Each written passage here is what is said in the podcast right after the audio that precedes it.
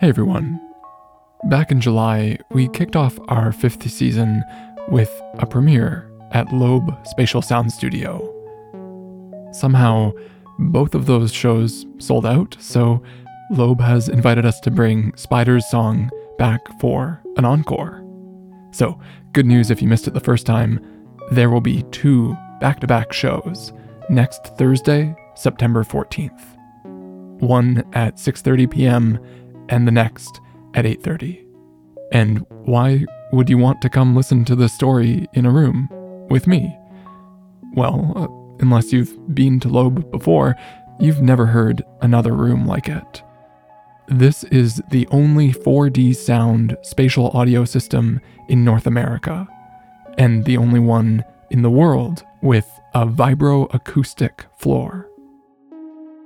Spider's Song, our two part epic on biodiversity and music, was composed specifically with Lobe in mind. Space is limited, so get your ticket soon.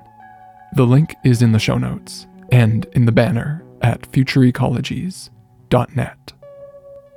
See you next week.